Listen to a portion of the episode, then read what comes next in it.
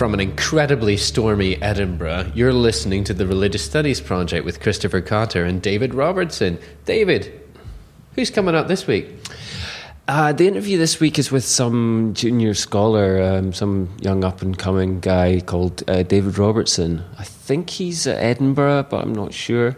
Um, anyway, so this is an interview with him about his new book or something. Uh, doesn't really sound very interesting.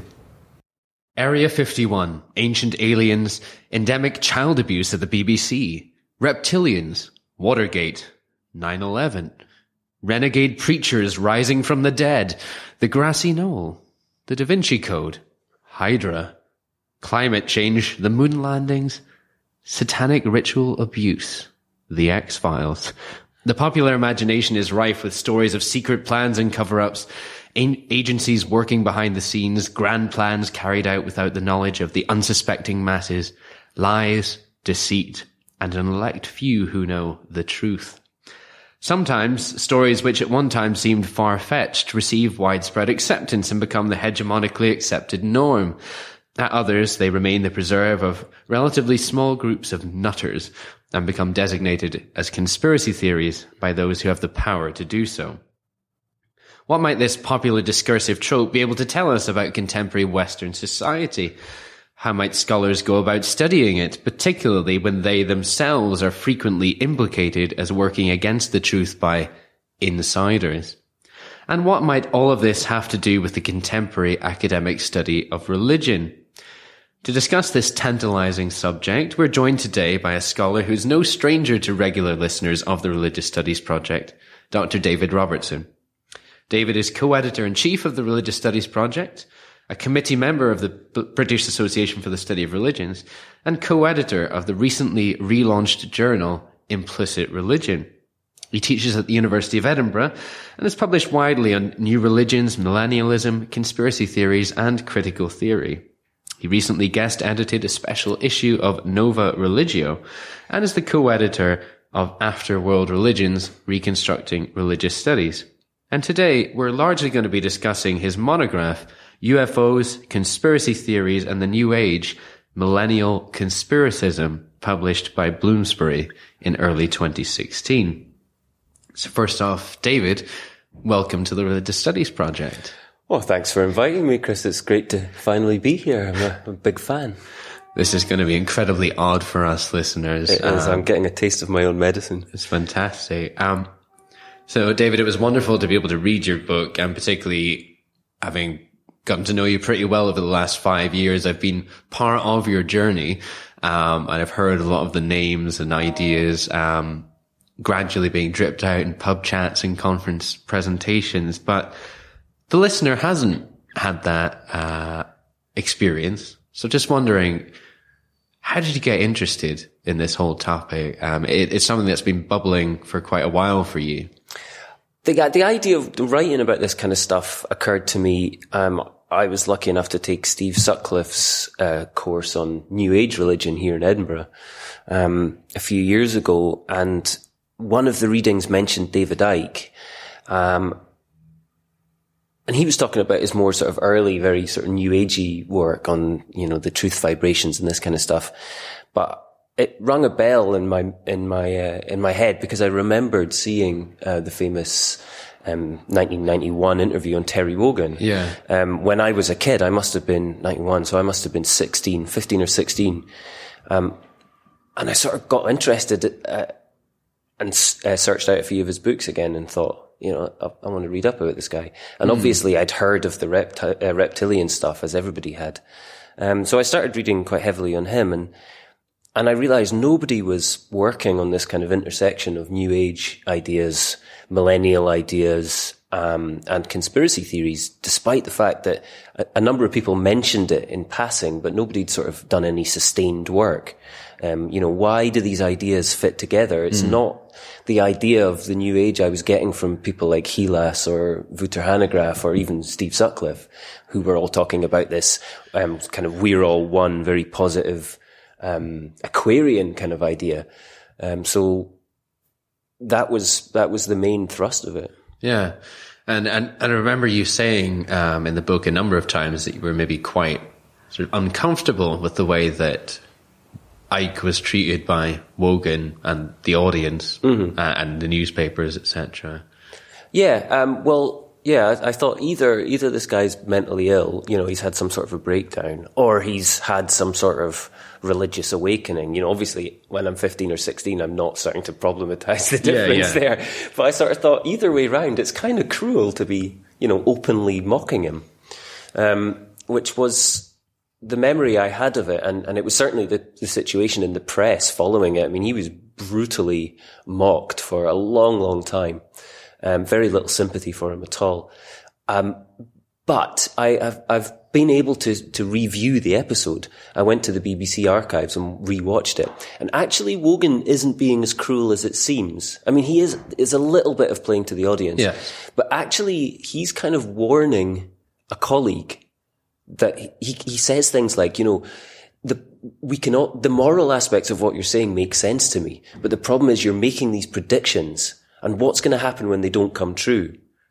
You know, and that's, and it's after he said that that the famous line, you know, they're not laughing with you, they're laughing at you comes. He's warning him, you're setting yourself up for a fall here. Um, so it's quite interesting anyway. But um, certainly he's still a major figure of fun. And recently there's been a couple of stories in the press where um, people have sought to discredit um, people uh, by connecting them to Icke, like the Green Party, for instance, in a recent election.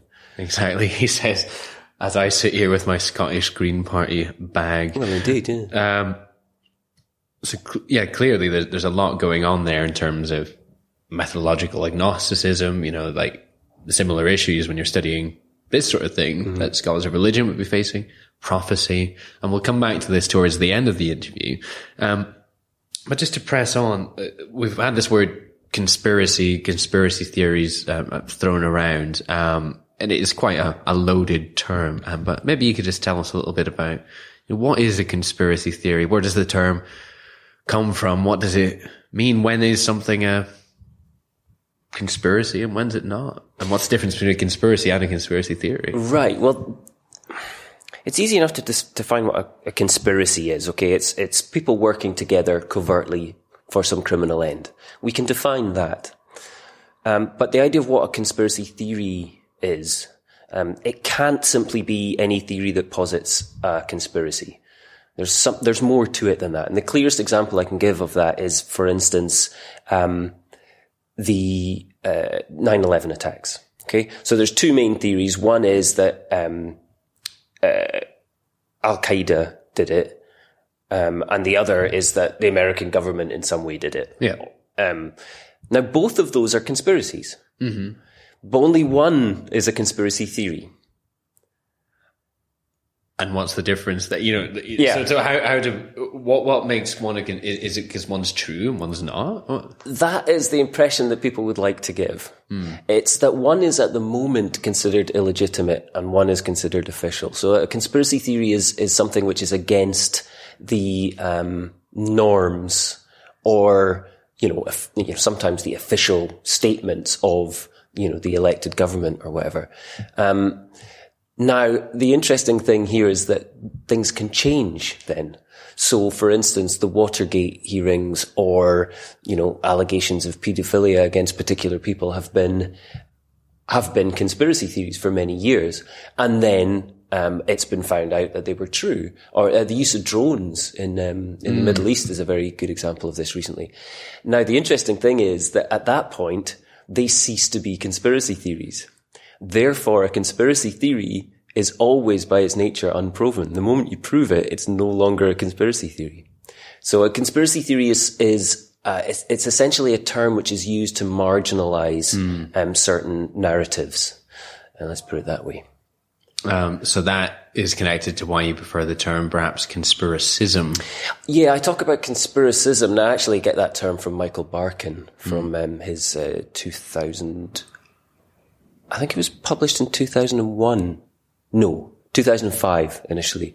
Um, a, a culture of conspiracy, and he, the idea of conspiracism is that we're not analyzing these particular individual narratives. You know, America did this or aliens did this. The idea is that conspiracism is a worldview built on um, the the, the seeing of conspiracies. So, so um, a conspiracist assumes that conspiracies are the major motivating factor behind events in the world. In the same way that um, a Christian sees God as yeah. the fundamental motivating factor behind history. Mm. Uh, so that's the idea. It's to take away from analyzing the truth or not truth of each of these individual kind of narratives, but rather try and work out how those views work as a, you know those individual narratives work as an overarching kind of worldview. That's yeah. the idea. And analyzing it discursively.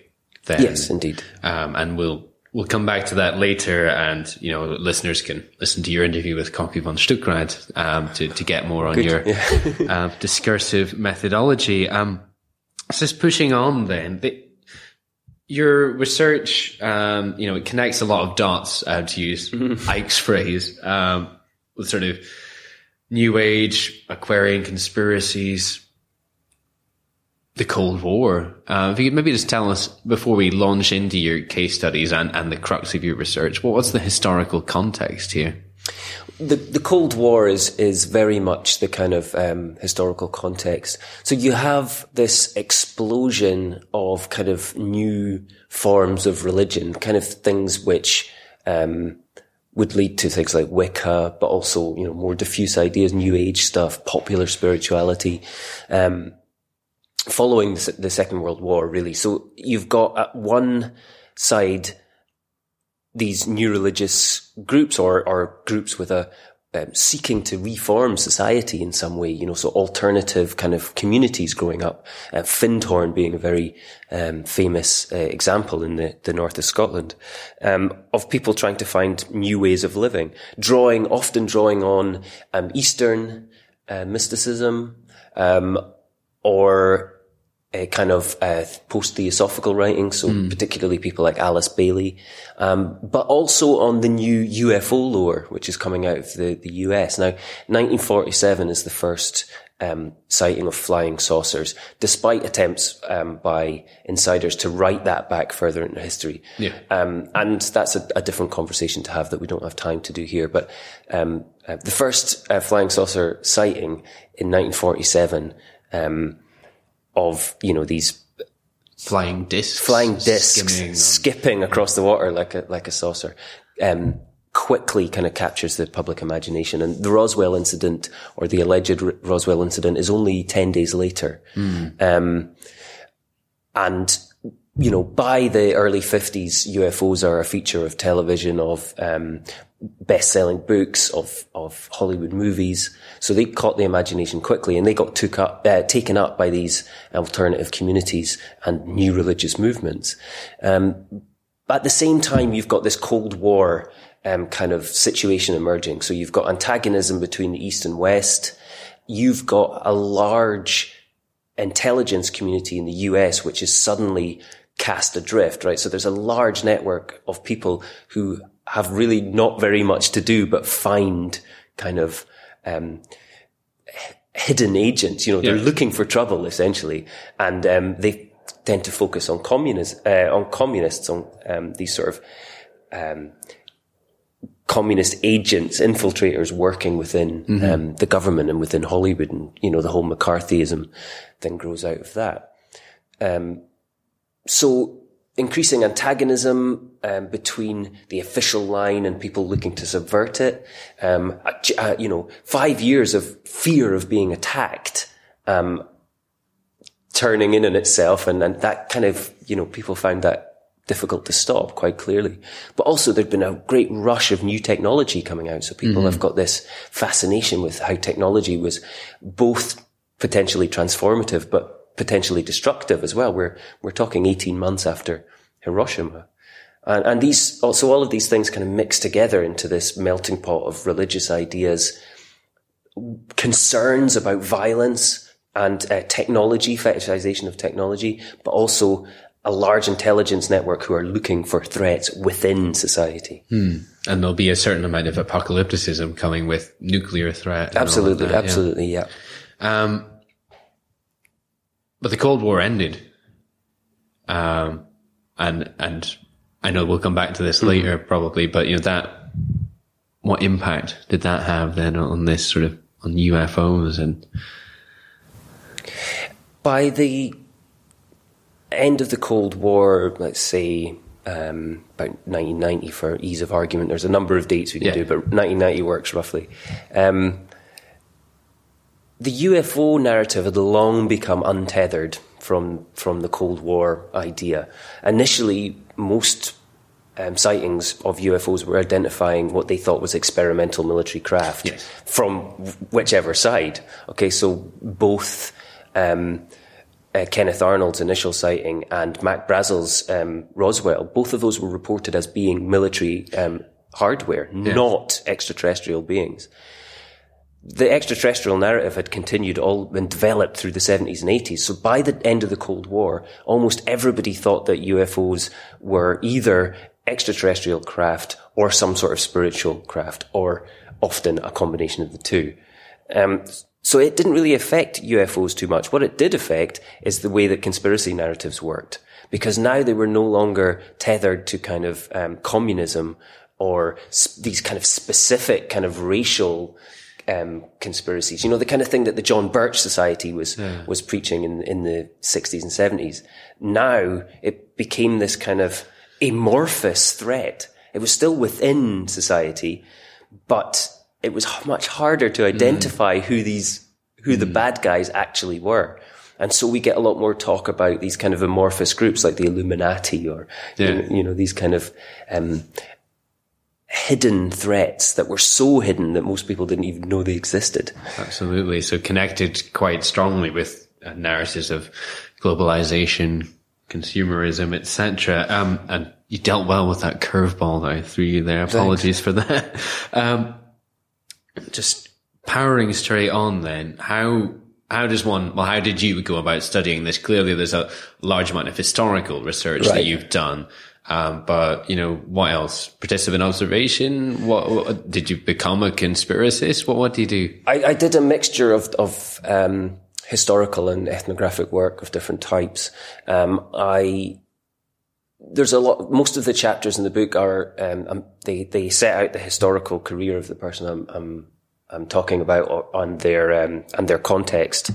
Um, and then I use ethnographic research. The point of the ethnographic research for me was to step away actually from the the individual, um, and you know what David Icke is writing at one point is one thing, but how those ideas are interacted with and utilized on the ground was what I was hoping to achieve with um, ethnography. Um, the problem I had was that most of these groups are relatively kind of amorphous in that, you know, they, they're based on the internet and sometimes in magazines, uh, podcasts and these kind of things.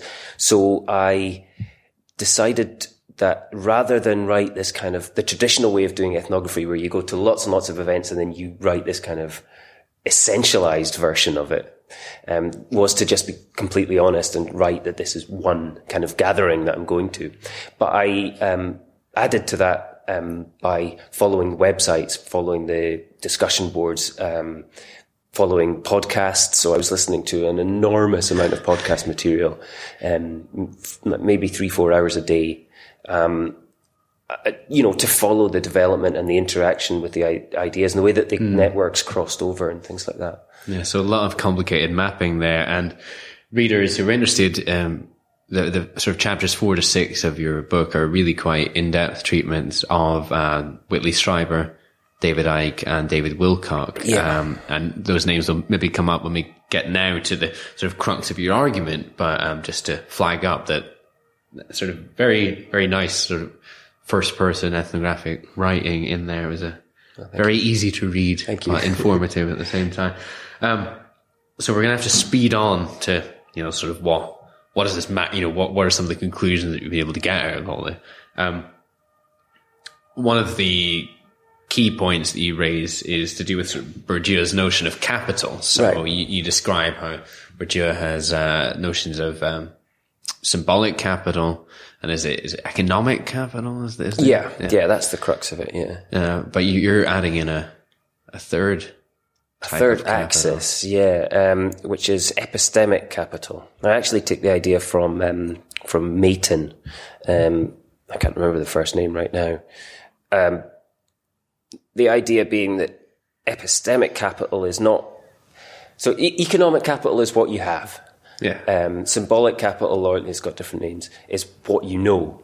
Um, epistemic capital is how you know what you know. Right. So, um, the idea being that the way that these people are achieving, uh, are building up capital and therefore, you know, winning the game of the field is through epistemic capital. They're, they're accessing a broader range of, of ways of knowledge than your average person, right? Yeah. So the the reason that they see through the illusion is that they they have um, broader ways of knowing than the ordinary person in the street, and I identified these different kind of uh, epistemic strategies Yeah. uh, that are used. And a couple of them, you know, are what listeners will be fairly familiar with. Then you call them the, the, the scientific and the traditional.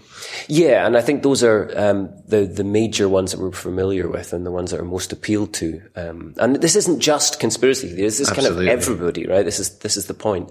Um, we will often appeal to scientific um, uh, epistemic authority, but often, in fact, we're we're appealing to traditional, right? So um, this is what the fact is because I've been told by somebody else, basically. Um, but also things like government systems, um, royalty, traditions like marriage. Um, you know, most uh, religion, most social rules um, are based on uh, tradition rather than any kind of scientific rationalism. Um, I would then add to that.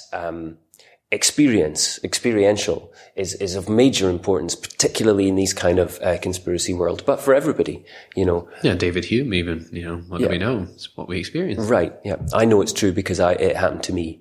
Um, and, you know, if you follow um, any kind of conspiracy um, writer for long enough, you'll see that it's, it's you know, whistleblowers saying this, or um, here's a person who was abused by um, sat- satanic groups or whatever. It's all eyewitness testimony.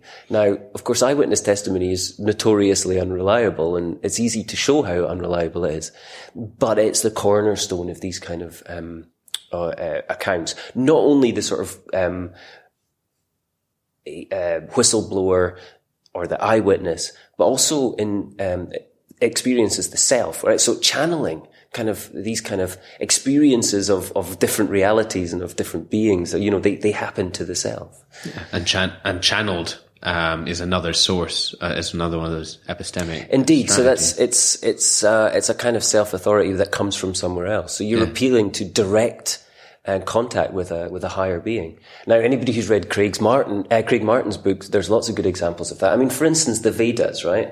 You know, we've got this example where, um, the the caste system is explained by being um, Vishnu's limbs. It's a Yeah. famous uh, famous passage. So channeling is essentially the same. You're saying this this godlike or extraterrestrial or spiritual being is is telling you what the case is. You don't have to believe me that the world's ending next week, but this uh, deity says it's going to. Yeah. And the final strategy you call sort of synthetic. Synthetic, Is, is, is that a sort of, is it a mix of them all? Mix, you know, what- what's the, Synthetic is the kind of um, joining the dots um, approach uh, where um, uh, taking the, the basis of the sort of new age idea of that everything's connected, right, or you know, um, wide widely uh, found in the occult kind of milieu. Um, it says that we can prove things by, you know, one eyewitness testimony over here, a, a, you know, an odd symbolic thing over here. So, for instance, Icke's thesis that the governments are um, ruled by reptilian Yeah. extraterrestrials is proven by channeled messages, um, finding reptilian symbols in a sweep of material from all over the world at different times, you know, completely ir- um, regardless of, of their uh, cultural context. You know, the random newspaper um, stories, blog posts by other, you know, just this mishmash of all these different pieces of evidence thrown together. yeah. And the authority comes from the, the artful presentation and s- synchron. Right. Yeah. Exactly. It's it's yeah. Look at these links I've made between all these disparate things, and they show this truth, you know, underlying everything. You know, it, it sounds like many an academic presentation that I've seen. in Indeed, sense. sometimes, yeah. So with these strategies and this notion of epistemic capital in mind, then what we've kind of gone away from the place of UFOs, mm-hmm. but UFOs are serving. You, use the term as a as a discursive object mm-hmm. between two um, distinct fields. Right. So the idea is we've got this kind of conspiracy theory world that we're maybe familiar with in a certain context. You know, we tend to associate with the American right, um, with like, UFOs, assassinations, these kind of this yeah. kind of world. And then we've got this um, field of popular millennialism. I, I, prefer to say that rather than New Age because yeah. it includes things like you know 2012 and all sorts of other um, popular end of the world scenarios. And that tends to be left wing. It tends to be associated with um, women, particularly, you know, sort of peace and love and holistic ideas and things. Mm. And so I was trying to work out what it was that led people from one to the other, or, you know, where, what was the middle ground that overlapped between these two fields that allowed, um, you know, allowed them to come together and I identified a few things, um, including sort of holistic health, you know, alternative health therapies and um, ancient alien kind of, you know, alternative archaeology, if you want to call it that, the sort of mm. Graham Hancock kind of stuff. But I thought that UFOs was by far the strongest link between the two fields. Um, and we've discussed some of the historical reasons for that already.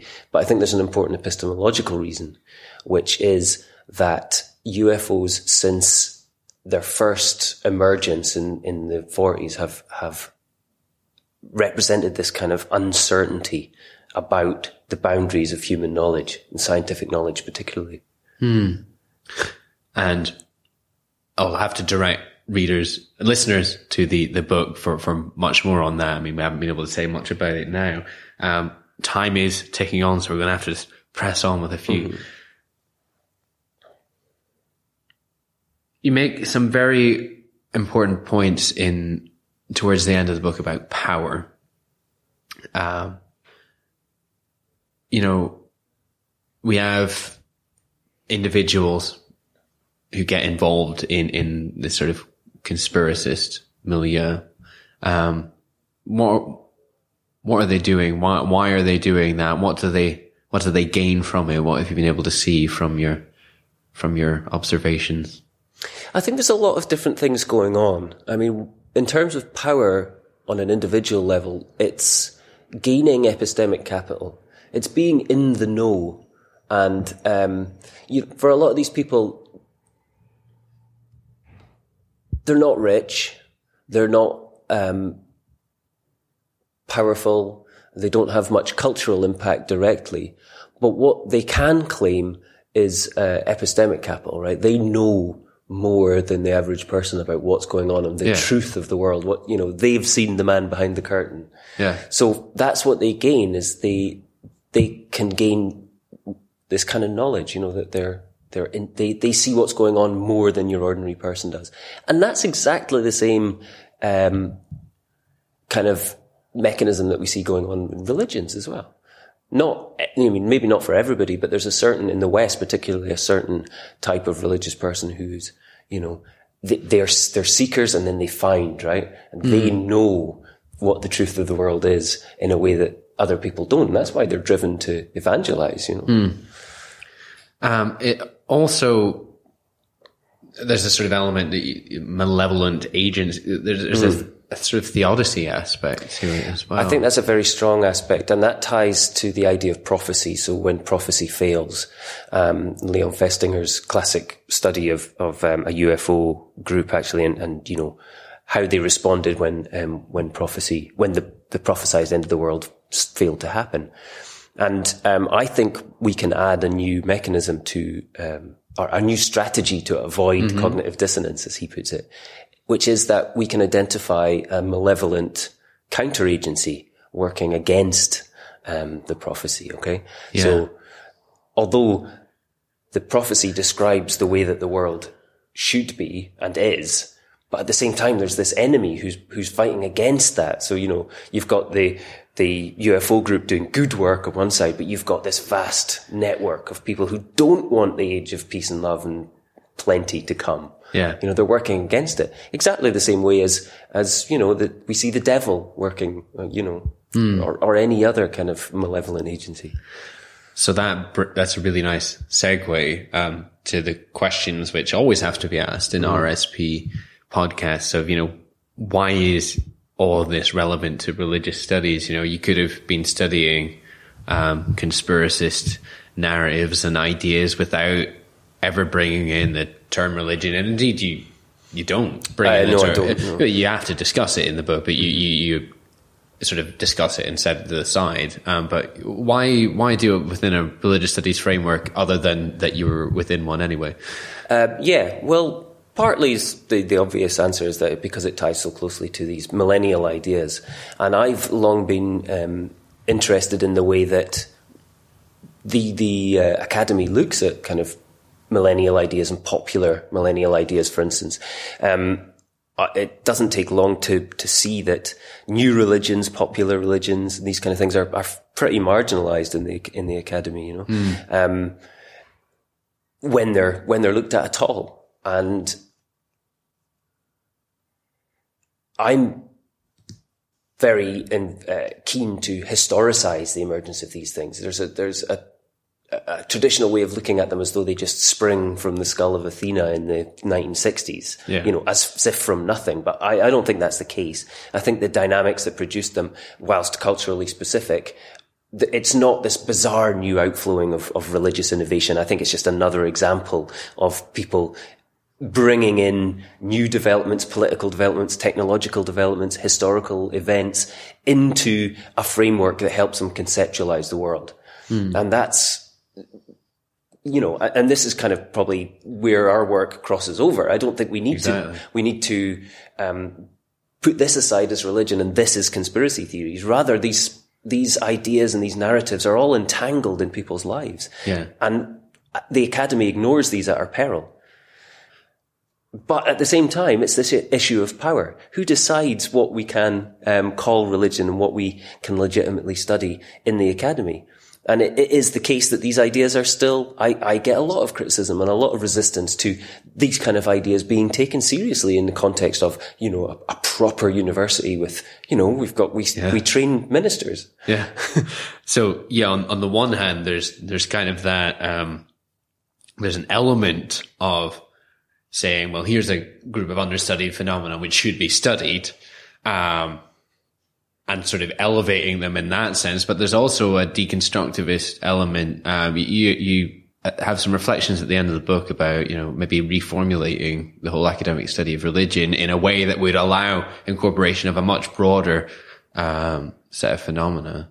Yeah, I sort of suggest um, that we start from the point of view of of looking at the systems of of you know how these different epistemological approaches uh, interact. So rather than legitimizing certain narratives which ascribe non-verifiable agencies in the world as worthy of study and of worthy of taking seriously, and other ones as not.